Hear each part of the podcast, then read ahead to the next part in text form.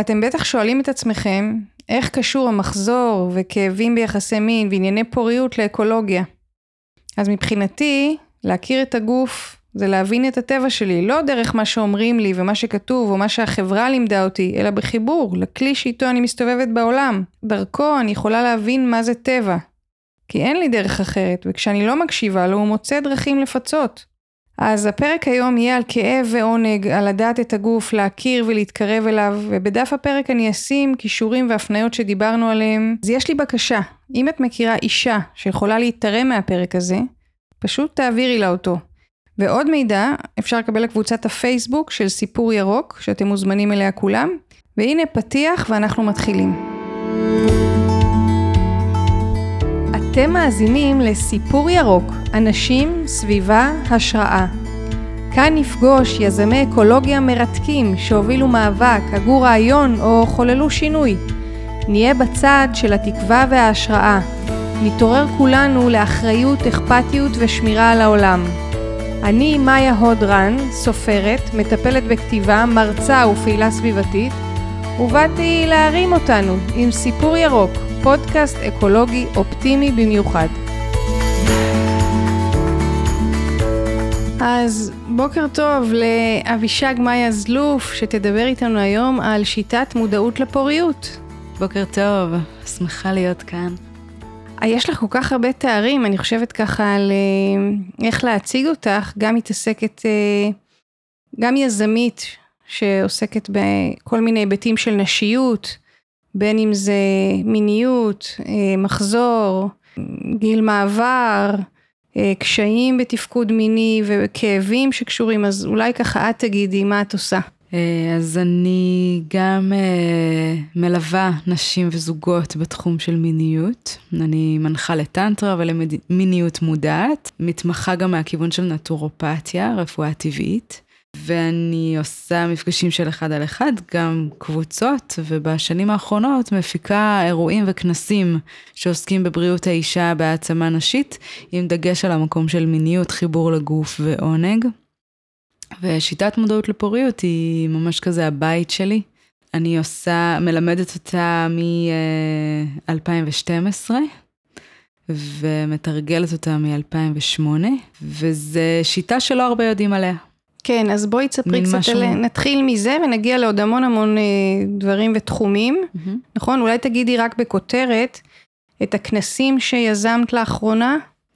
אז השנה הרבה דברים עברו לאונליין, ועכשיו רק חוזרים חזרה לפיזי, כמו פסטיבל אש נשית, שהוא פסטיבל נשים שרק עוסק בנושא של מיניות ועונג, אורגזמיות, חשק, ויש את כנס שפות גבוה שעוסק בנושא של גיל המעבר, יש את מתבוננות פנימה שעוסק בכאבים של הפוט, מכל הזוויות שלו, ומגוון סוגים של אנשי מקצוע. וואו. Uh, כן. כנס עושים אהבה, שבו ריכזתי מנחים לטנטרה, למיניות, מכל מיני גם. אני מאוד אוהבת אה, להנגיש כל מיני זוויות. ו... וזה, לא, וזה לא חומרים פשוטים להנגשה, בחרת נכון. נישה מאוד אה, מאתגרת. נכון, נכון, נכון.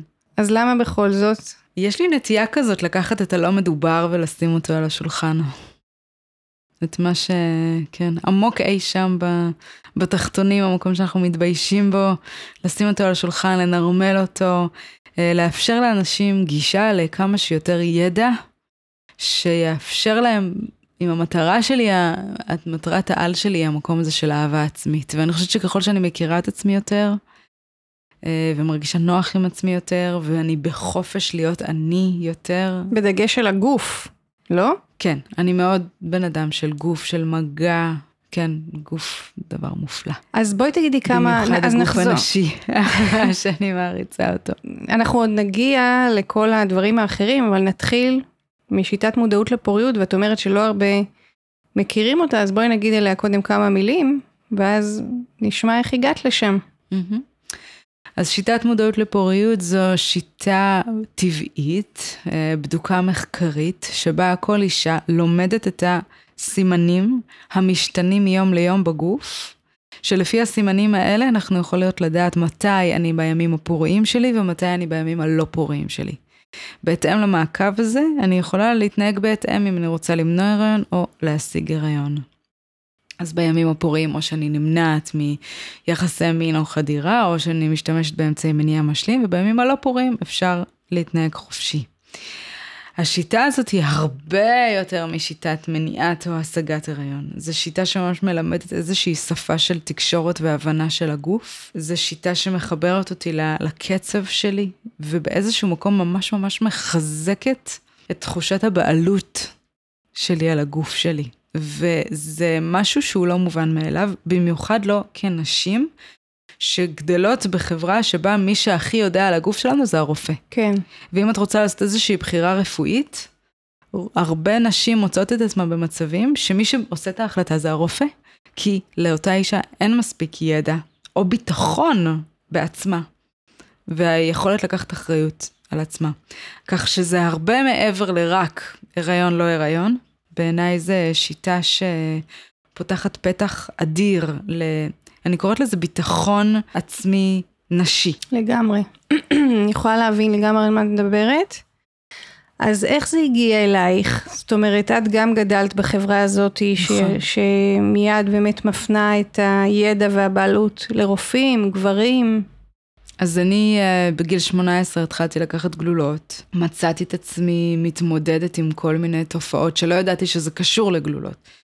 כמו למשל אה, יובש בנרתיק, וכמו למשל מצבי רוח, וגם זה השפיע לי על הבטן מבחינת עניינים של עיכול, והרגשתי שאני אה, נהיית בלתי נסבלת לעצמי ולאחרים. זה מדהים שגם רופאים לא, לא מציינים את זה בכלל. זאת אומרת, אה, כאילו מתייחסים לגלולות שלא כמו כדורים רגילים שלוקחים, וכתוב לך תופעות לוואי וזה. בטח זה כתוב איפשהו, אבל כאילו זה בכלל לא מדובר.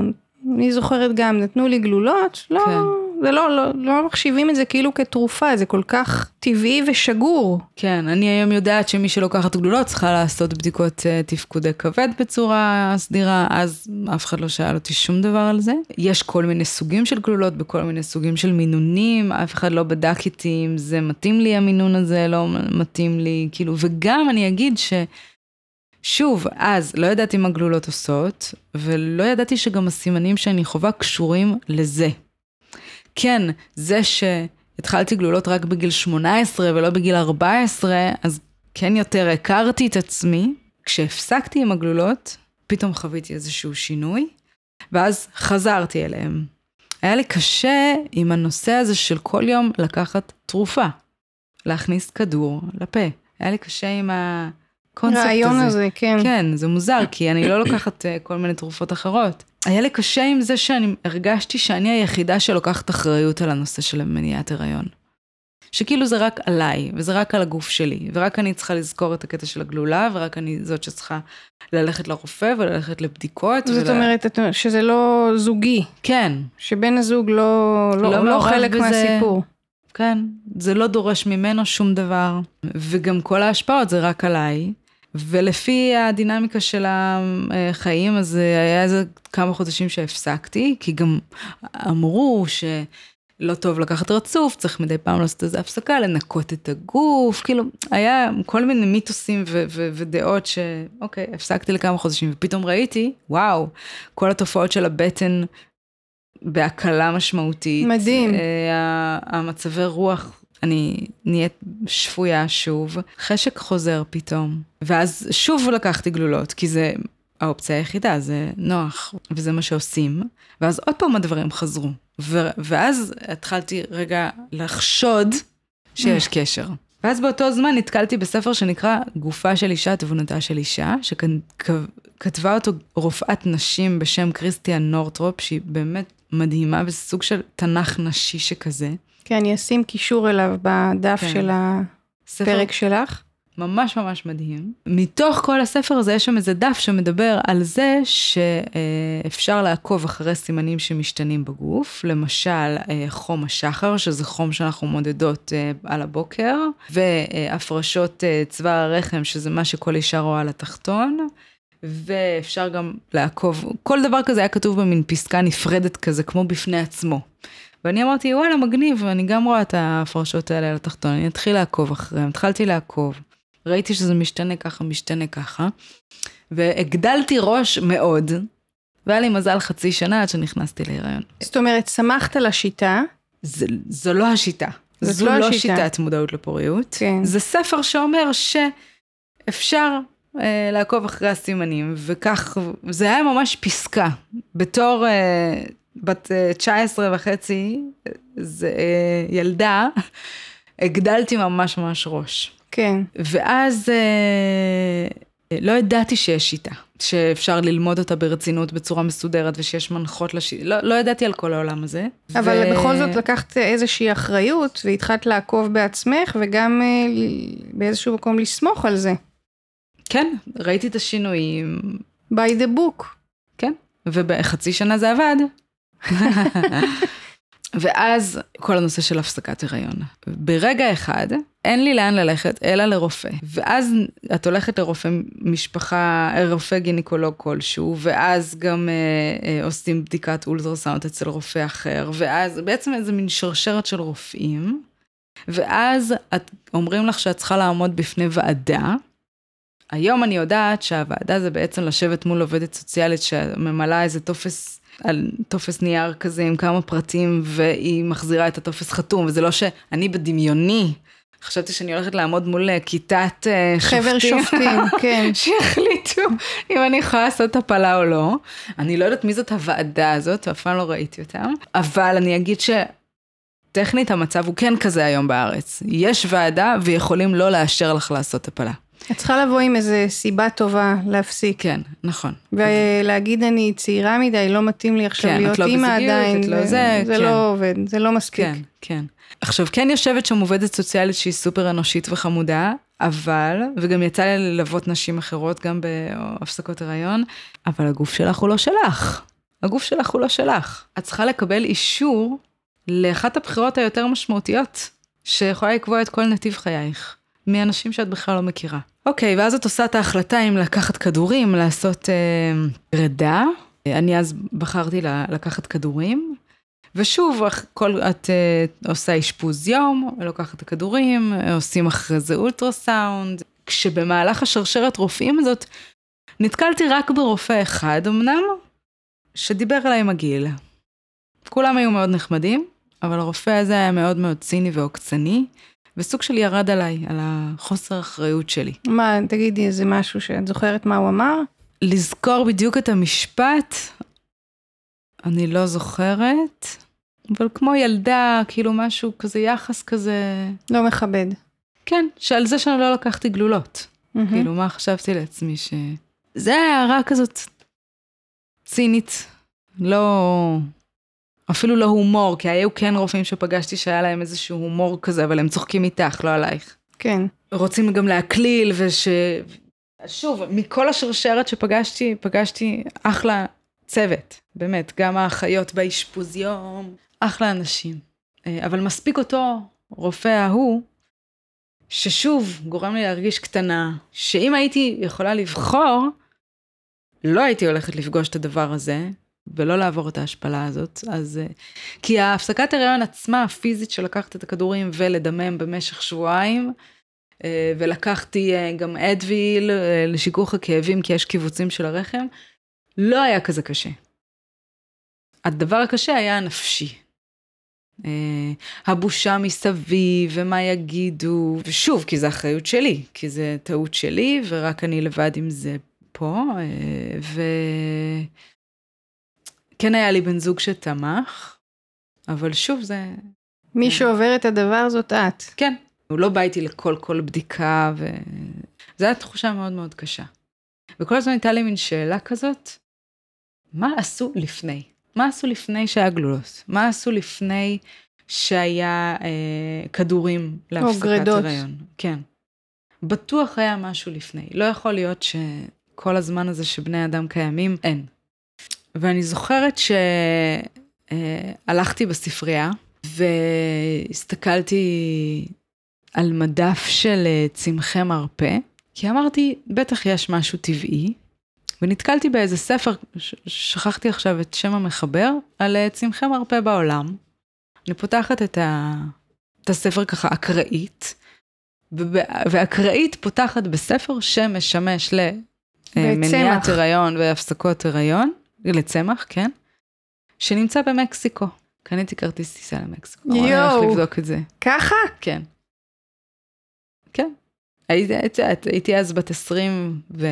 כן, אבל זה כאילו היית אחרי, אז מה... לא תכננת עוד פעם להיכנס להיריון לא מתוכנן. לא, אבל לא זאת רציתי אומרת- לקחת שוב גלולות. Mm, וגם לא רציתי לחזור לבדיקות של רופאים ומרשמים, ולא רציתי. אמרתי, חייבת להיות דרך אחרת. ואז נסעתי למקסיקו, וחיפשתי. מסתבר- ושאלת בשדה תעופה, איפה הצמח הזה אה. והזה, או איך הגעת? לא, אה, הייתה לי שם חברה שנחתתי אצלה. במרכז מקסיקו יש אה, כמו כיכרות גדולות, שמגיעים לשם אנשים שהם אה, מנסים להחזיר את המסורת של השבטים, השבט הקדום, האצטקי, ש, שהיה שם, ויש להם כל מיני ריקודים וטקסים, והם נפגשים כזה במרכז הכיכר, ועושים את הריקודים שלהם, ויושבים שם וזה. התחלתי לבוא ולשאול ולהתעניין, ואמרו לי, יש עיר, עיירה, כך וכך, אה, כדאי לך לנסוע לשם, יש שם כזה מרכז שעושים כל מיני טקסים, ויש שם כל מיני אנשי רפואה, ו... אז הגעתי לשם, ו- ובאמת זה מין מקום כזה עם אוהלים אינדיאנים, שאת יכולה להת- להתארח, ועושים כל, כל מיני, זה לא כזה הנושא, אפשר לפרט על עולם ומלואו של כל מיני טקסים. תפרטי, נו. אה, עושים אה, טקס של, אה, זה נקרא sweat lodge, טקס הזה האינדיאני, טקס עם אה, מקטרות של סוגים של טבק עם תפילות וירח מלא ומסעות ברגל ולעלות pilgrimage כזה, לעלות לכל מיני מקומות מקודשים ושירים וריקודים.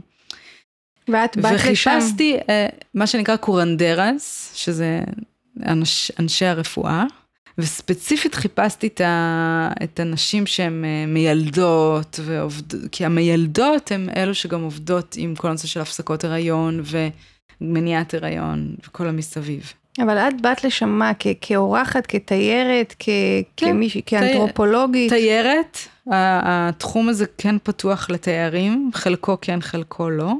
ואיכשהו גם יצא להתחבר שם עם, עם אנשים שאמרו לי, בואי, בואי, תשמעי, יש פה. הייתי ש, אה, שבעה חודשים. ב- וואו. כן, שמה? במקסיקו? וגואטמלה. לא, אה, זזתי הרבה. אבל באמת הסיפור המצחיק זה שאמרו לי, תשמעי, יש אחת תומכת לידה, היא יודעת את כל הקטע של הצמחים וזה, היא יודעת, היא, היא תדע ללמד אותך, וקוראים לה אה, אנג'ליקה. צא חוט. כן, קוראים לה אנג'ליקה. אחלה, לקחתי אוטובוס, הגעתי לעיירה הזאת. עיירה של שתי מיליון איש. וכל מה שאני יודעת, קוראים לאישה הזאת אנג'ליקה.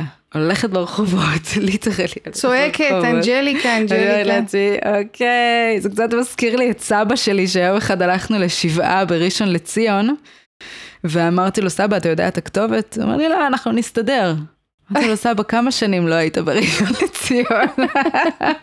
אתה, בטוח? הוא חשב, נגיע, נצעק משה, ונגיע. קיצור, אני שם. החלטתי ללכת למוזיאון הבוטני ולשאול, ובאמת... וואו, אה, איזה חיבור יפה. כן, מי לא. מתעסק עם צמחים? אנשים כן. שמתעסקים עם צמחים. לא, כאילו את מפענחת את המפה לבד, כן. את הדרך אליה. ובשם שאלתי איפה יש את האנשים שמתעסקים עם, ה, עם הצמחים, ולא ידעו אה, להגיד לי. אה, אמרו שיש איזו קבוצה של מיילדות, ככה, גם בקושי דיברתי ספרדית, והמשכתי. הגעתי לאיזה שוק אה, איכרים יום אחרי זה, מצאתי שם אנשים שעושים פרופוליס, גם, שאל, כאילו כל הזמן חיפשתי את האנשים שמתעסקים עם דברים טבעיים, טבע. עם רפואה. כן. ולא מצאתי, לא מצאתי, ככה חמישה ימים, כלום. ואז אמרתי, את יודעת, אני אחזור עוד פעם ל... לגן הבוטני הזה. הלכתי לשם עוד פעם, והיו שם אנשים אחרים, ואמרתי, יש מישהי שקוראים לה אנג'ליקה, שהיא מתעסקת בכך וכך. בן אדם מסתכל עליי, אומר לי, מצביע על איזה שער כחול, צמוד, לגן הבוטני. זה הבית שלה. וואו, אינטואיציה מרגשת. לא יודעת, כן. עכשיו, אני הסתובבתי חמישה, ביום הראשון הגעתי לגן הבוטני. אף אחד לא יודע על מה אני, מה אני רוצה. הסתובבתי חמישה ימים בעיירה של שתי מיליון איש הזאת. לא, אבל זה שידעת לחזור לשם. כן, אמרתי אני אחזור. זה לא פעם ראשונה שזה קורה לי, הקטע הזה. זאת אומרת, צריך לחזור. בקיצור, זו עצתנו הראשונה למאזינים. כן. כן. בקיצור, אני באה אליה, היא אישה מאוד מבוגרת, מדברת רק ספרדית. אני אומרת לה, אני רוצה ללמוד אצלך את ה... ואני אומרת לה את השם שם של הצמח, היא יודעת מה אני אומרת.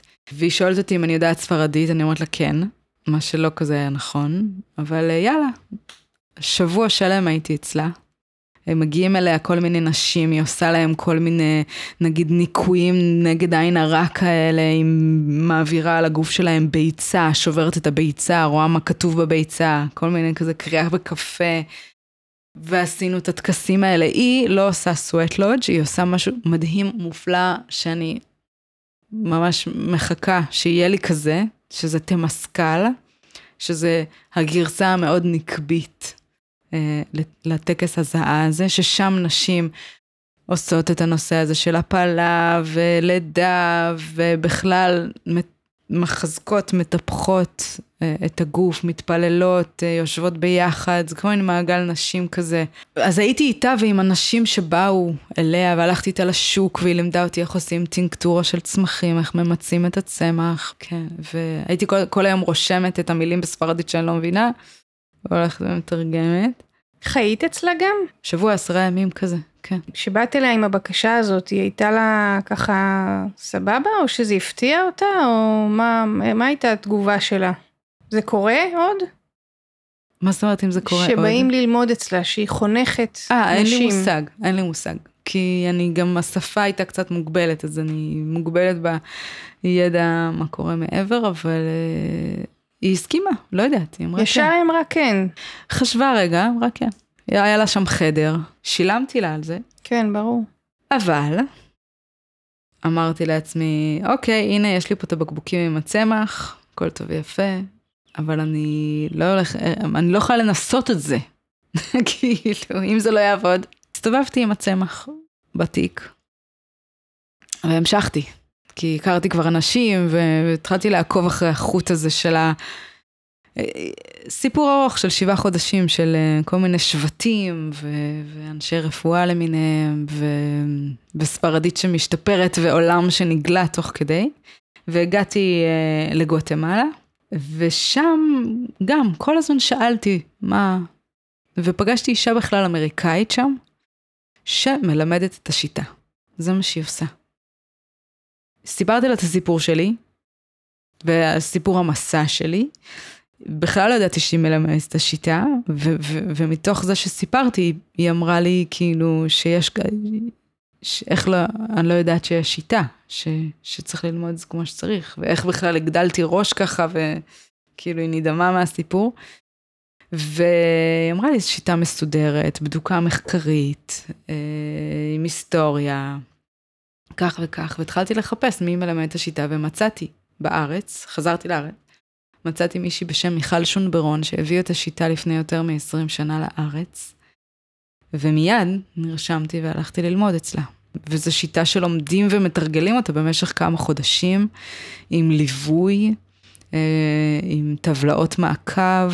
ראיינתי אותה, לא, כן. ממש לא פסקה מספר. כן, אבל אני מרגישה שקיבלתי מתנה, זה פתח לי גם את השער למודעות ושיח על מיניות, זה מאוד מאוד חיבר אותי לגוף שלי, וזה נהיה כבר ממש חלק ממני. אני זוכרת שיום אחד אה, כבר עברתי למלא את הטבלות של המעקב בטלפון, ולא על דף נייר כמו בהתחלה, ואיבדתי את הטלפון. ואני זוכרת את התחושה, כמו, הרגשתי כמו עיוורת. סוג של כאילו אני לא יודעת מה שלומי כזה. רגע, איפה אני? רגע. עד היום את ממלאה?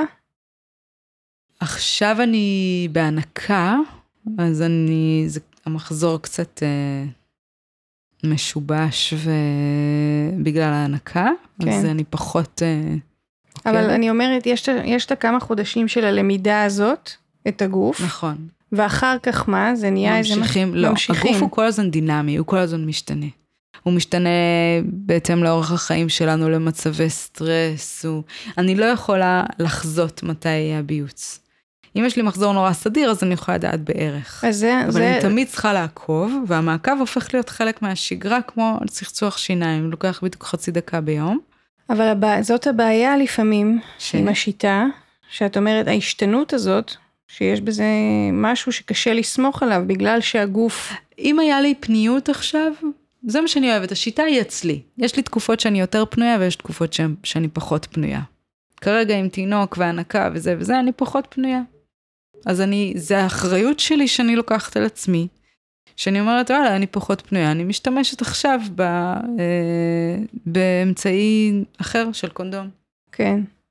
כשיש לי יותר פניות, אני חוזרת למעקב. גם לפני ההיריון הנקה היו לי תקופות מאוד סטרס, מאוד זה, מאוד זה, שאמרתי, אה, אוקיי, נחזור לזה חודש הבא.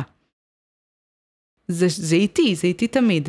אני כן אגיד שאומנם אני לא עוקבת עכשיו אה, בחודשים האלה עם הטבלאות, אבל אני כבר יודעת. אני יודעת באיזה שלב אני. אה, אני עכשיו במחזור הרביעי מאז הלידה, כמו ש, שקיבלתי, אני, אני יודעת, אני יודעת אם אני בשלב האסטרוגן, אני יודעת אם אני בשלב הפרוגסטרון. אז בואי נגיד גם על זה כמה מילים, על איך, איך מחולק החודש הנשי. כן. אה, אם אני רוצה לספר את זה מאוד מאוד בכללי, אז אני רק אספר על שני הורמונים. כן. אה, יש יותר וקצת סיפור טיפה יותר מעמיק, אבל ההורמון הראשון זה אסטרוגן, שמכין את הגוף בעצם לביוץ. זה הורמון שגורם לזה שאני אהיה אה, יותר תקשורתית לעולם ופתוחה לעולם, ו, והוא משפיע על הטסטוסטרון ועל החשק המיני, והוא משפיע על, על אה, יותר עונג מיני ו, וחשק מיני. בזמן האסטרוגן יותר קל להגיע לאורגזמה, יותר, הגוף הרבה יותר מגיב. כי בעצם ביולוגית הגוף מוכוון לזה שבימים הפוריים אנחנו נרצה לקיים יחסי מין כדי שנעשה ילדים. אז בעצם בחלק הראשון יש את כל ההכנה לדבר הזה, עד הביוץ. שבביוץ זה מגיע למין שיא. ברגע שקורה הביוץ, אסטרוגן יורד ומתחלף בפרוגסטרון. ופרוגסטרון בעצם מכין את הגוף להיריון. הגוף לא יודע אם היה זרע או לא היה זרע, אם הייתה הפריה או לא הייתה הפריה. אוטומטית, הגוף מכין את עצמו להיריון. הוא לוקח בחשבון ש... שיכול להיות שהייתה, הוא כבר מתכונן לזה. זאת אומרת שהפרוגסטרון הוא הורמון שאם כן יש אה, הריון, הוא ילווה אותנו לאורך כל ההיריון. מה שקורה זה שפרוגסטרון מגיע, מכין את הגוף כאילו אנחנו בהיריון, ו, ואם אין הפריה, לוקח לגוף כשבועיים לגלות את זה. ואז הרחם יתרוקן והכל יתחיל מחדש. הרבה נשים שואלות אותי איך אני יודעת אם אני בהיריון או לא. אה, ובעצם, אה, תמיד השבועיים האלה של הפרוגסטרון הם כמו התחלה, התחלה, התחלה של הריון. אז אי אפשר ממש לדעת.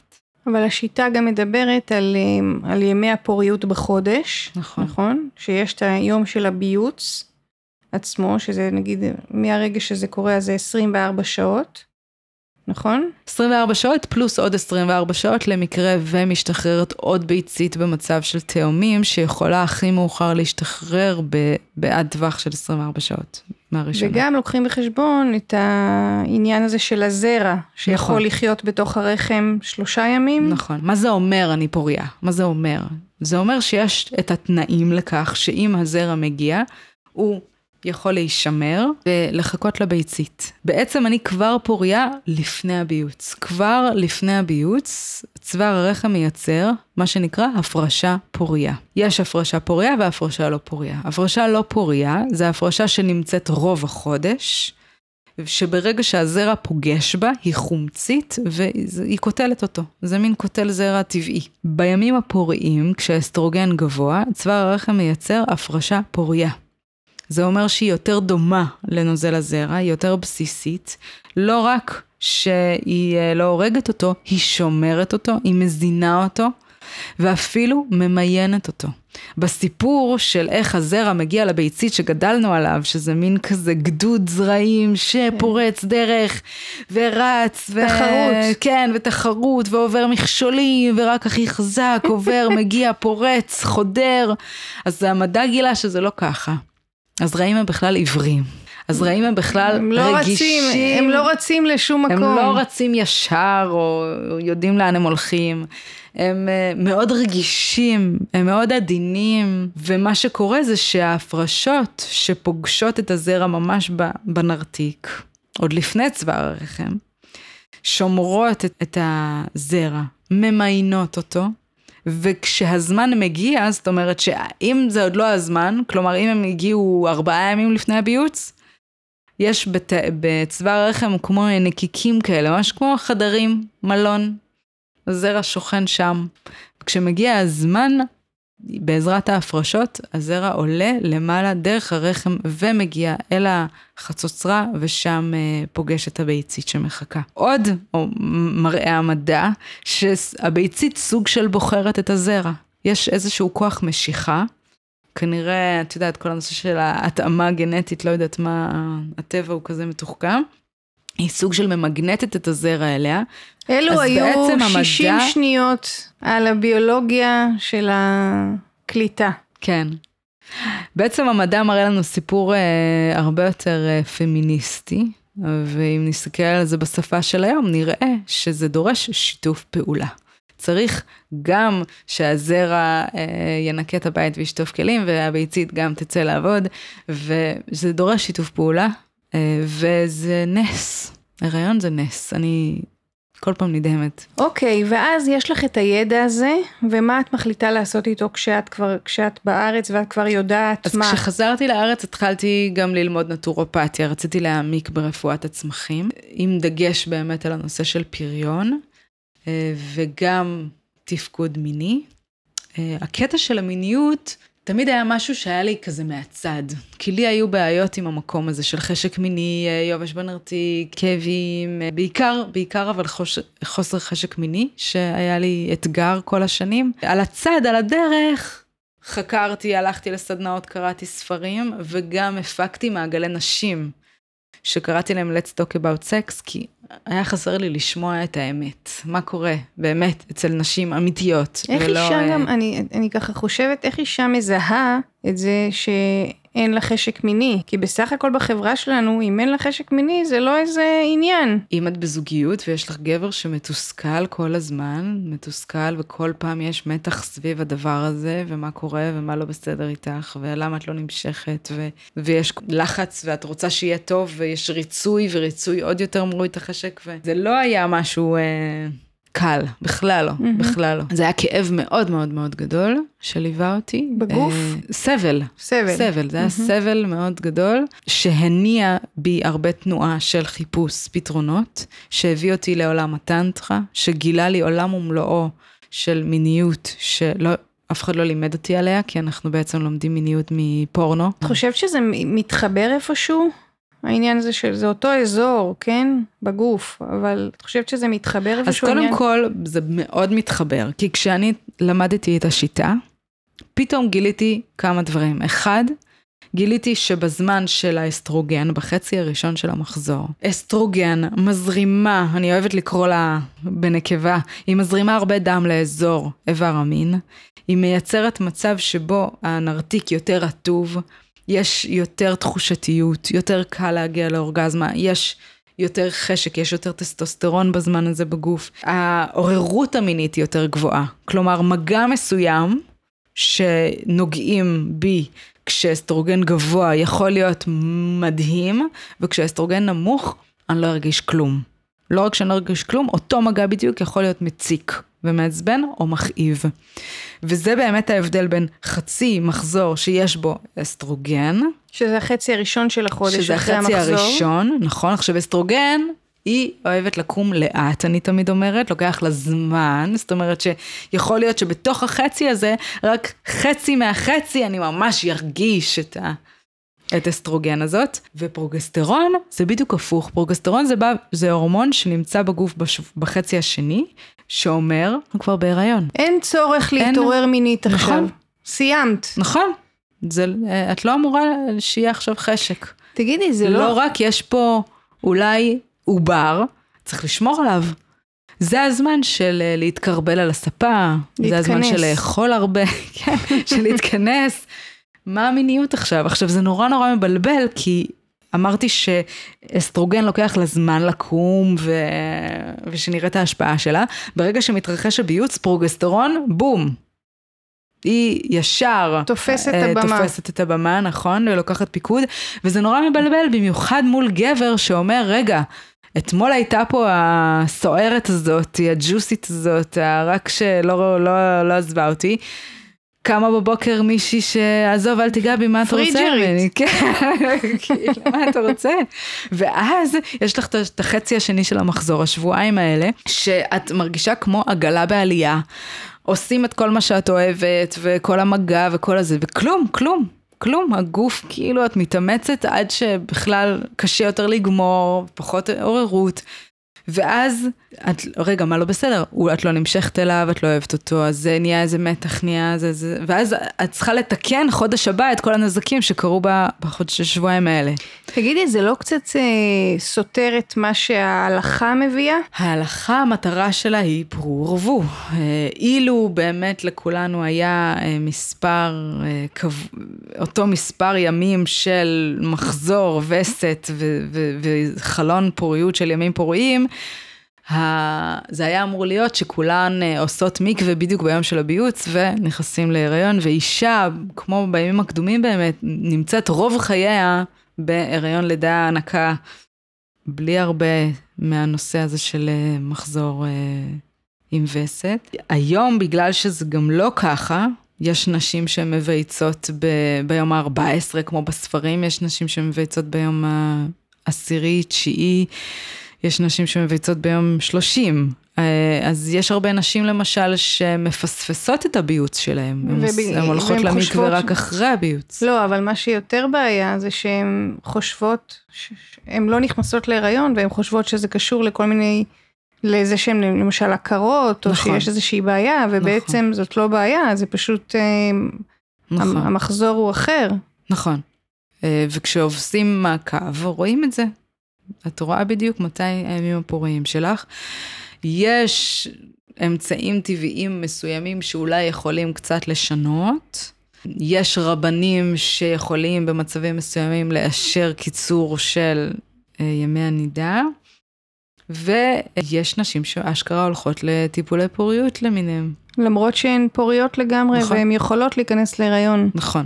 אבל הן לא וואו. רוצות לשבור את הנושא של הלכה. ההלכה. אוקיי, אז כשאת מגלה את העולם החדש הזה, בשני המקומות, גם של המודעות לפוריות וגם של המיניות, בהתחלה גילית אותו לעצמך, ואחר כך רצית להעביר אותו הלאה.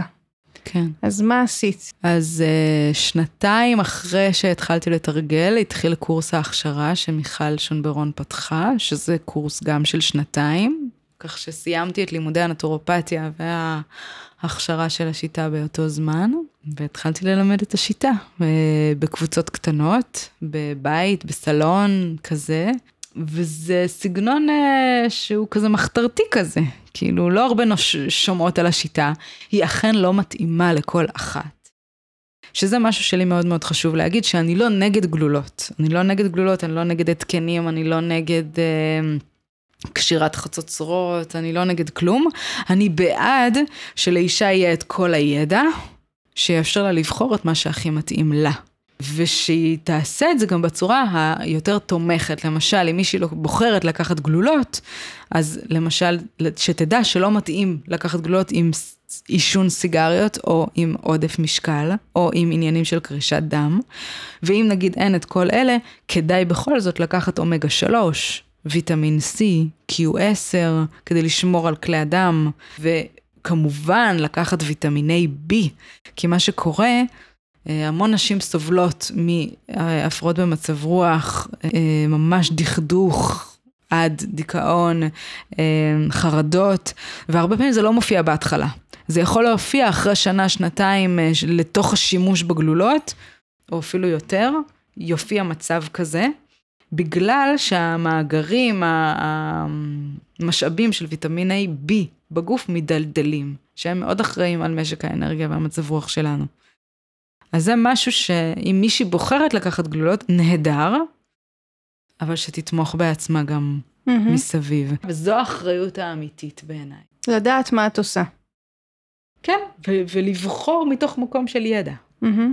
ולא כי הלכת לרופא, הוא נתן לך מרשם, לא שאלת שום שאלה, הוא לא הסביר לך שום דבר, אין לך מושג מה, ו... ונראה לך שזה הברירה היחידה. אוקיי, אז כשהתחלת ללמד, ככה מעניין אותי איך, את אומרת שזה משהו מחתרתי, אז איך באמת, אה, איך הצעת את זה ולמי? והאם, ונגיד, ספרי על אה, אולי איזה שהן תגובות מעניינות שקיבלת. הרבה אנשים מאוד חוששים, כי נראה להם שמדובר בשיטת הימים הבטוחים. אה, כן, השיטה, אנחנו שמענו על זה. כל מיני... אנחנו. שמענו ויש לנו עשרה ילדים כבר כן. מהשיטה הזאת. כן, כן, כן. ואז אה, שיטת הימים הבטוחים זו שיטה שבאה ואומרת שהמחזור הוא 28 ימים והביוץ הוא ביום ה-14, משהו לא נכון. קחי כמה ימים מפה, קחי כמה ימים מפה, וזה... ונראה, ובוא נראה מה ונראה- יקרה. כן, זה כן. לא שיטה. אין, אין אה, שום מחקר שתומך בשיטה הזאת, וגם, אה, והיא לא נכונה, היא לא מבוססת על עובדה אמיתית, כי אמרנו שהמחזור כל הזמן משתנה. וגם שזה יחסי בין אישה לאישה. זה יחסי בין אישה לאישה ובינך לבינך. כן. למה המחזור משתנה כל הזמן? קחי רגע, אם נלך אחורה, לכמו מין אה, תקופת המערות, ששם אה, נגיד ואין מספיק אוכל, או בדיוק יש עכשיו איזו סכנה, עדר אריות אה, עבר לגור בפתח המערה שלנו, או לא יודעת מה, הגוף הוא נורא נורא חכם. הוא יכול להגיד, וואלכ, זה לא הזמן, אני לא אבייץ כרגע, כי ביוץ שווה הריון, שווה פגיעות, שווה ילד, שווה צריך משאבים. לא יאמן. באמת אומרים שבתקופה הקדומה, נשים היה להם הרבה פחות ביוצים. בתקופת השפע שלנו היום, אמנם אין מערה ואריות, אבל יש גורמי סטרס אחרים. כן. אה, תקופת מבחנים, טיסות, אה, שינויים משמעותיים במשקל, שינויים משמעותיים בתזונה. אה, יש נשים שאפילו במצב של רבתי עם החבר, תקופת הקורונה הזאת עכשיו זה מטורף איזה טבלאות. שלא לדבר על החיסונים שמשפיעים, אה, ואנחנו רק רואים את זה עכשיו, ש, ש, שעדיין אין לנו תשובות, אבל זה אכן משפיע. את יודעת, הייתה לי איזה אפיזודה פעם שרציתי לעשות סרט על המחזור, וראיינתי כל מיני נשים שדיברו. ושני סיפורים ככה שקשורים לזה, זה קודם כל אישה אחת שהבן שלה מת במלחמה, וברגע שהוא מת היא הפסיקה לקבל מחזור. זהו, לכל החיים. וואו. וניצולת שואה שהפסיקה לקבל מחזור במחנות בגלל אה, בטח תת-תזונה. כן, תת תזונה, הלחץ, כל הדברים שאמרנו עכשיו. אמרו לה כבר שהיא הכרה, זאת אומרת, כי לא היה לה שנים מחזור, וכשהיא הגיעה לארץ והתחתנה, המחזור חזר לה אחרי. שנים. סיפור מטורף. איזה מרגש. כן. לא, אז אני אומרת שאני יכולה נורא להבין את העניין הזה של הקשר אה, בין איך שאני, בין החיים, לבין אה, הגוף כן. והסימנים שהוא נותן. כן.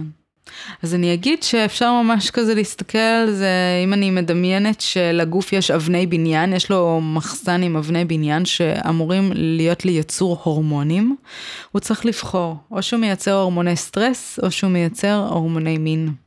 זה עשוי מאותם חומרים. ולכן לצורך העניין, סטרס, סוכר, תזונה שלא מאוזנת מבחינת סוכר, אלה שחקנים ממש משמעותיים. וכל הנושא של אורח החיים שלנו אה, מאוד מאוד משפיע על הפוריות. זו הרצאה אוקיי. שלמה, אבל אה, כן, אבל אנחנו היינו בשאלה אה, איך הנגשת את זה, איך קראת אז- לנשים לבוא להקשיב, כי אמרת בהתחלה, התחלנו לדבר על הימים הבטוחים, ואמרת אנשים אומרים, אה, זה לא. וגם שאלתי על תגובות שהיו, ב... אם את זוכרת, גם התנגדויות, גם... אז כן, התגובות הן נשים שלא מאמינות שאפשרי. נשים שאומרות, אה, אני כבר ניסיתי את הדבר הזה, אבל אז כשאני חוקרת ובודקת, אז אני רואה שגם היא הגדילה ראש מאיזה פוסט בפייסבוק, או אה, אה, למדה אה, רגע מחוברת של חברה שסיפרה לה, או... אה, בקיצור, רוב המצבים שבהם אה, פגשתי נשים שנכנסו להיריון בטעות, זה לא היה באמת השיטה. ובשיטה עצמה, מאוד מאוד חשוב להקפיד על המעקב, וחשוב ליישם את השיטה לפי החוקים. ברגע שמחפפים, היעילות יורדת. אז גם יש סיפורים של כל מיני מצבי חיפוף אה, שבהם נשים נכנסו להיריון, כי באמת הגוף משתנה מכל מיני סיבות, והרבה פעמים נשים, במיוחד נשים שהמחזור שלהם סופר סדיר, ואומרות, אה, לא, אני יודעת, אני מרגישה את זה. אני מרגישה מתי הביוץ. שם זה יכול להיות פתאום מקום כזה לא מדויק. את יודעת, אני חושבת, למה, כאילו, למה דבר כזה יכול כל כך להרתיע, כי באמת, דיברנו מקודם על האחריות על הגוף, הבחירה. ואת יודעת, אנשים היום מוטרדים מכל כך הרבה דברים, ויש כל כך הרבה דברים לעשות. את נותנת לי עוד, עוד תיק שאני צריכה לסחוב אותו עכשיו, זה לא לשעה, כל הזמן. כן. שוב, זה, א', זה מדהים להכיר את הגוף שלך. זה מדהים ללוות אותו בשינויים היומיומיים שלו, בגלים שלו. הרווח שאת מקבלת מזה הוא אדיר, והמעקב עצמו, שוב, הופך להיות כמו צחצוח שיניים. זה משהו שאת לא חושבת עליו. את הולכת לפיפי ישר, את מסתכלת בתחתון, רואה מה קורה, את אפילו לא חושבת על זה. יש מצבים שאני מרגישה שאני צריכה יותר פניות, ואין לי אותה, אז כמו שאמרתי, אני אגיד, אוקיי, החודש לא. הזה, אני לא. וזה חלק מבחינתי של, של השיטה, זה, זה לדעת, אה, עכשיו אני לא פנויה מספיק, אני לוקחת על זה אחריות, אני משתמשת במשהו אחר.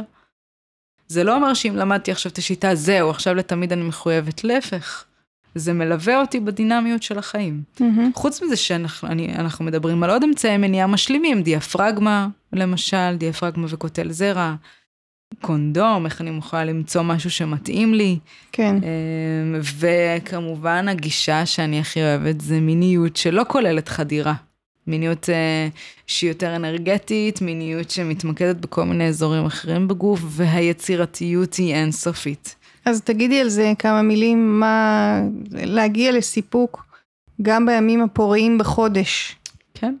בלי, uh, כדי לא להיכנס להיריון, ובכל זאת uh, לחוות עונג. אז אכן, זה טריקי ברמה שהגוף שלנו בנוי לזה שבימים הפוריים אנחנו נרצה סקס all the way. מצד שני, יש בזה את ההתרגשות שאסור או שאי אפשר. עולם המיניות הוא, הוא אדיר, הדברים שאפשר לעשות ביחד, שהם מבחינתי, הם מיניות והם אכן סקס. העניין הוא שבחברה שלנו למדנו שסקס זה דבר מאוד מאוד מסוים. צריכה להיות בו אורגזמה, צריך להיות בו חדירה, צריך שיהיה גבר אישה, צריך שיהיה אה, סדר דברים מסוים, אה, צר... יש מלא צריך, אמור וחייב, ומאוד, זה מאוד מאוד ספציפי. אחד הדברים שאני עושה כל הזמן עם זוגות ועם נשים זה להרחיב, להרחיב את מניפת הצבעים של הצורות שבהם אפשר לחוות סיפוק ואפשר לחוות חיבור ואפשר לחוות אינטימיות ואפשר לחוות עונג ואפשר לחוות אורגזמיות. איבר המין הוא לא האיבר היחיד שהוא אורגזמי. האורגזמה היא בעצם קורית במוח. המוח הוא איבר מאוד אורגזמי. ואני יכולה לקחת כל מיני איברים בגוף שלי ולפתח את האורגזמיות שלהם. זה קיים, אנחנו רק צריכים להיזכר, פשוט זה לא משהו שמלמדים אותנו. לא בבית ספר, לא בפורנו ולא בסרטים הוליוודיים. תמיד מלמדים שטאנץ מאוד מאוד ספציפי, שהוא גם לא תמיד תומך וקשוב לגוף האישה אה, ולמחזוריות שלה. ו... נוקשה, כן, מבנית. וכשאישה אומרת לי אין לי חשק מיני, אני מבינה אותה. כי בעצם את נדרשת להגיע בסוף יום, אחרי שאת כבר עייפה, לה לה לה, אה, עם מיליון משימות תרופות במוח, להגיע, לכבות הכל, לשים הכל בצד, להיכנס למיטה, ללחוץ על איזה כפתור, ובום, הכל צריך לעבוד לפי איזה סרט אה, הוליוודי, כמובן. זה לא עובד ככה, הגוף לא עובד ככה. בטח, בטח ובטח לא כשיש ילדים וכשאנחנו חיים איקס אה, שנים ביחד ובלה בלה בלה, והיום עם הטלפונים והמסכים ו... לא. מצד שני, המיניות, אה, נקרא לזה המיניות היותר טנטרית, המיניות היותר נקבית, ה... יכולה יותר לתמוך בזה, שעדיין יהיה בחיבור, שעדיין יהיה בח... ב... בסיפוק, בעונג, באורגזמיות, בחקירה, בסקרנות, בהתפתחות, בעוד אה, שבילים. וכשמתאים, אז לעשות א', וכשמתאים לעשות משהו אחר. זה מאוד בעייתי אה, בעולם של אנשים שמחוברים לדת, ששם יש עניין עם הנושא של שפיכה בתוך הנרתיק. ומיניות בלי שפיכה בתוך הנרתיק, כאילו זה לא נחשב. ו... אה, זרע לבטלה. זרע לבטלה, כן. זה נושא מאוד מאוד טעון, שגורם להמון המון סבל, ולצערי אני נתקלת שוב ושוב בנשים שחוות חדירה, אפילו שהן לא רוצות, אפילו שהגוף שלהן לא רוצה ולא באמת מוכן. אה, משתמשות בכל מיני אמצעי מניעה פולשניים, מזיקים, לא תואמים את הגוף שלהם. יש שם משהו שדורש שיח אחר, כי זה יוצר נזק. נשים משלמות מחיר מאוד כבד, וגם גברים, כלומר, הזוג, ברגע שצד אחד חווה... סובל. סובל, כולם משלמים את המחיר. אם אנחנו בוחרים בדרך של יצירתיות, אפשר אה, לחוות עונג ואורגזמיות מדהימה, מופלאה, ואני מדברת עכשיו על הגברים, פשוט לא יודעים על זה. אז אולי מי שהחליט על העניין הזה של זרע לבטלה ידע את זה. תראי, בעולם הטנטרה וגם בעולם של היהדות יש הרבה דברים מקבילים. בעולם הטנטרה גם מתייחסים לזרע כנוזל הכי קדוש בעולם. זה נוזל של יצירה, של אנרגיית חיים, והוא באמת, לא מבזבזים אותו. ובעצם לומדים להפריד בין אורגזמה לשפיכה, איך אפשר פשוט לא לשפוך. ועדיין לחוות אורגזמה חזקה, עוצמתית, אה, מספקת, מחברת, וכל מיני, לא, עזבי רק אורגזמה, אקסטטיות ומצבי תודעה אחרים, וזה לא רק האפצ'י הזה שבסוף הסקס שמסיים את המשחק. כן. זה, זה, זה, לא, זה לא רק זה. ואני חושבת שהדרך של היהדות לצורך העניין היא דרך רוחנית מופלאה ומדהימה. יש פה כן. הזמנה לחקור מצב רוחני תודעתי, הערה כאילו, עם, ה, עם האנרגיה המינית שלנו דרך הגוף. אוקיי, okay, דיברת גם על עניין הסבל. אמרת בהתחלה, דיברנו על הכנס שעשית, על כאבים. אז בואי, בואי תספרי קצת על זה, מה... זה גם נושא קשה להיכנס אליו, לצלול אליו. כן, השנה אני ופליאה ברי הפקנו כנס שעוסק בכאבים של הפוט. גם uh, כאבים בעקבות uh, לידה וגינלית, ניתוח קיסרי, uh, גיל המעבר, יובש נרתיקי, וגיניסמוס, uh, וסטיבוליטיס, אנדומטריוזיס, uh, כל המילים הארוכות האלה, וכאבים במיניות, ופטריה בנרתיק, וכל מיני דברים שכמעט כל אישה מכירה בשלב זה או אחר, בין אם יש איזושהי הבחנה או אין, ולא מדברים על זה. לא מדברים, אין מודעות לא מצד נשים ולא מצד גברים, ולא מצד רופאים, אה, לתופעה הזאת של כאבים, בטח לא של כאבים כרוניים. גלולות זה אחד הגורמים המאוד נפוצים שיוצרים כאבים כרוניים. ואני פוגשת שוב ושוב ושוב ושוב נשים שחיות עם זה, פשוט חיות עם זה, לא יודעות מה לעשות. אין מה לעשות. לוקחות uh, משחות מהלחישות כדי להצליח לקיים יחסים, ומרגישות בעיקר מאוד מאוד לבד. ודפוקות. ושמשהו לא בסדר אצלם. וואו, נורא, פשוט נורא. והכנס הזה היה פשוט מדהים. אנחנו לא האמנו כמה אפקט זה ייצור, כמה מרגש, וכמה כלים וכמה אנשי מקצוע טובים יש בתחום הזה. פשוט, לצורך העניין, עד שאישה מודה בינה לבין עצמה שיש שם איזשהו כאב שצריך לטפל בו, ותלך לרופא, והוא לא יודע מה לעשות איתה, ויגיד הכל בסדר, או ייתן הבחנה שגויה, או לוקח עשר שנים לנשים להתמודד עם uh, כאב כרוני. ועם בדידות. ובתוך זה המון בדידות, כי מה מדברים על זה? כי מי התפוקה? מי זאת שכל האחריות היא עליה? מי פה היא הלא בסדר? וגם אולי התחושה שאני, שזאת רק אני ככה. נכון, כי ברור, כולם סופר אורגזמים ויש להם חשק גבוה ועושים יחסים אה, מין כל יום.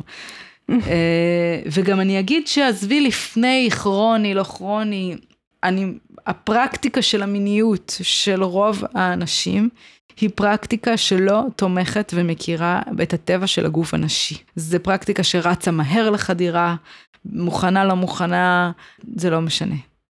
צריך לקרות א', ב', ג', יש סדר לדברים, יש תפקידים מוגדרים, ולפי זה אנחנו נמדדים בכמה זוג מדהים אנחנו או לא. אז מי היו המנחים והמנחות של הכנס הזה? היו גם רופאות פיזיותרפיסטיות של רצפת הגן, אה, מטפלות רגשיות, טורופטית, מטפלות מיניות. אה, ממש ככה חיפשנו את המגוון, ונשים קיבלו המון המון כלים, ובעיקר המקום לפרוק, לדבר, לא להיות לבד, לשמוע גם סיפורי הצלחה, לשמוע סיפורי אה, דרך, כי זה לא, לא תמיד רק כיף לשמוע סיפורי הצלחה, כשאת עדיין לא שם. כן. אה, אבל כן לראות שזה אפשרי, וכן לראות את המתנות של הדרך הזאת. סיפרת על עוד כנס שעניין אותי, העניין של אה, גיל המעבר. מה, מה שם, מה את יכולה להגיד שם על מה שקורה לנשים? אני אגיד על עצמי שאני תומכת בנשים המון סביב הריון ופריון ושיטת מודעות לפוריות, ועכשיו פתאום יש לי uh, תלמידות uh, ונשים שכבר מתחילות להרגיש uh, טרום גיל המעבר וכל מיני סימפטומים, או כבר נכנסות לגיל המעבר, או גיל המעבר מוקדם, ופתאום מצאתי את עצמי במגמגמת. Uh, uh, לא בדיוק יודעת מה להגיד, מפנה אולי לפה, אולי לפה, ומרגישה שלי עצמי אין מספיק ידע. והחלטתי uh, בשביל עצמי לאסוף uh, uh, נשות מקצוע. בסוף נשים... זה הכי טוב, ל, ל, ל, כאילו ללכת עם, אני מרגישה ככה עם הפודקאסט הזה, בא לי לשמוע על זה עוד, אז אני מתעסקת בזה. כן, אז בשביל עצמי אספתי את uh, נשים שמרתקות, שיש להן קול ייחודי, מעניין, ויצא כנס מדהים, כנס מופלא. גם בנושא גיל המעבר יש שם המון המון בדידות. אני חושבת שבכל הכנסים והפסטיבלים שאני מפיקה זה משהו שמאוד מניע אותי, אה, לא להשאיר אף אישה לבד. יש המון שלבים בחיים, במיוחד מעברים בחיים, ש... ומצבים שאנחנו לבד. וזה משהו שאני מאוד רוצה לשנות. לצורך העניין, אני אתן עוד אה, נקודה קטנה של ידע, אם נדבר על גיל המעבר. בעצם בלוטת האדרנל שלנו אמורה להיות הבקאפ כשהשחלות מפסיקות לעבוד ולייצר את ההורמונים של אסטרוגן ופרוגסטרון. ומה שקורה זה שעד שאנחנו מגיעות לגיל המעבר האדרנל כבר מה זה שחוקה, חבוטה ושחוקה. ולא מצליחה לתת את המענה הזה, כי, כי היא גם עסוקה בלייצר הורמוני סטרס, כמו שאמרתי שהגוף צריך לבחור. ובטיפול הנטורופטי, לעזור לכל הסימפטומים של גיל המעבר, עובדים על האדרנל, לשקם אותה. ואם אני כבר בגיל צעיר, קשובה יותר לגוף ולמקצב הפנימי שלי ולמה הגוף שלי צריך, אני יכולה להגיע לגיל המעבר עם אפס סימפטומים, או מעט. ובהקשר של שיטת מודעות לפוריות, אני מאוד רוצה לשנות את המצב המחתרתי שלה. אמנם נכון שזה לא מתאים לכל אחת בכל זמן, אבל זה ידע, הידע על הגוף ועל המחזוריות ואיך זה משתנה ומה בדיוק קורה שם, זה ידע שמבחינתי כל ילדה צריכה לדעת, וגם כל ילד. ואנחנו בשנה האחרונה עובדות על הקמת איגוד שבימים אלה יוצא לאור של מנחות שיטת מודעות לפוריות בארץ. איזה יופי. כן, אנחנו הופכות את כל הסיפור הזה ליותר רשמי וממוסד, כי החלום שלנו, זה שהשיטה תילמד בצורה רשמית דרך, מסובסדת דרך קופות חולים. ואנחנו לא, אל מול עינינו יש את כל הסיפור של זה שפעם אה, לא ידענו שסיגריות זה דבר כל כך כל כך מזיק, להפך. עודדו את כולם לעשן, והיום יש סדנאות אה, לגמילה מסיגריות מסובסדות על ידי קופת חולים, אז אני כל הזמן מסתכלת על איך זה קרה, ואיך מהמקום הזה של גלולות, הורמונים ו... ואמצעים שלא משאירים את הכוח בידיים שלך. או של הטבע. או ש... כן, או של הטבע. אז אנחנו נגיע למצב שבו אישה תוכל באמת לבחור ותהיה לה באמת את יכולת הבחירה על הגוף שלה מתוך ההיצע והידע הנגיש. שהיא תוכל גם לבחור בצורה נגישה ומסובסדת ללמוד את השיטה. אז ככה גלשת לסיכום שמדבר על תחזית אופטימית, אז זו תחילתה של איזושהי תחזית אופטימית. תגידי מה עוד היית רואה במצב הכי אידיאלי אה, בהקשר של שיטת מודעות לפוריות שקורה בשנים הקרובות. הבעלות על הגוף שלי זה הגוף שלי. הידע על ההקשבה לגוף שלי. אני חושבת שזה מאוד מאוד ישפיע על איך שהמיניות שלנו גם תיראה, מתוך מיניות שבה שאני גדלתי בחינוך הזה של את צריכה להיות משהו בשביל הגבר שלך, את צריכה להיות מאהבת כזאת וכזאת, את צריכה לתפקד בצורה כזאת וכזאת. אה, אז, אז אה, להיות במקום אחר, מה הגוף שלי רוצה, איך הגוף שלי רוצה לעשות אהבה, מה אני צריכה עכשיו, ואיך אפשר ששנינו נתמוך אחד בשני בלהיות יותר קשובים לגוף שלנו. הלוואי, הלוואי והשיח הזה יהיה בבתי ספר כבר. זהו, כש- משהו שרציתי לשאול אותך, אתם מדברים על קופות החולים, אבל מה עם בתי הספר? אז יש חלק מהמנחות של המודעות לפוריות שכן מעבירות אה, תכנים לנערות, אה, נערות ואימהות, יש כל מיני סדנאות שקורות. זה עדיין אה, בעיניי בק, בקנה מידה קטן. יש לנו עוד הרבה עבודה לעשות. כן. כן. בקרוב ייפתח עוד קורס הכשרה של מנחות, בתקווה שיצטרפו אלינו יותר מנחות גם אה, מהמגזר הערבי. אה, כן, יש עם זה עניין? כרגע אין מנחות מהמגזר המ- הערבי, וזה מגזר שחסרה בו מאוד מודעות ושיח. שיש- כן. אני עכשיו יש לומדת איזה- ערבית, מתחילה עכשיו שנה לצורך שנייה. העניין? כן, וואו. כן. אבל כן. רגע, יש, יש איזו חתירה לשם? לחברה הערבית? בטח. באיזה אופן? יש אה, תלמידות של השיטה, שגם לפסטיבלים אני נותנת מלגות לנשים ערביות שיגיעו, מזמינה, או כאילו עושה צעדים. זה יחסית איטי וקטן. החופש הזה להיות מי שאת, הוא מאוד מאוד מעצים ומשחרר, והוא משנה חיים בתקשורת עם עצמך, עם בני זוג, עם כל מי שסובב אותך, עם הילדים שלך. וזה היה מדהים שעברנו לאונליין השנה. ישבנו ב- בכנס, ב- ב- בכל הכנסים האלה, לצורך העניין הכנס של כאבים בחדירה, או כאבים ב- של הפוט.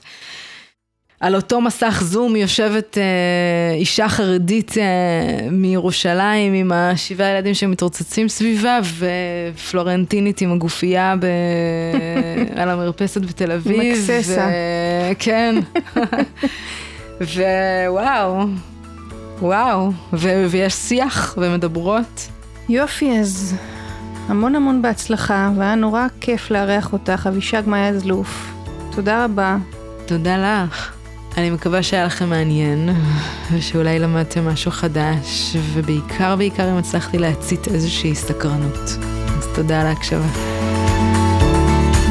סקרניות, לכו תקשיבו לגוף שלכם. תודה רבה על ההאזנה, ואנחנו נתראה בפרק הבא. להתראות, מאיה הודרן.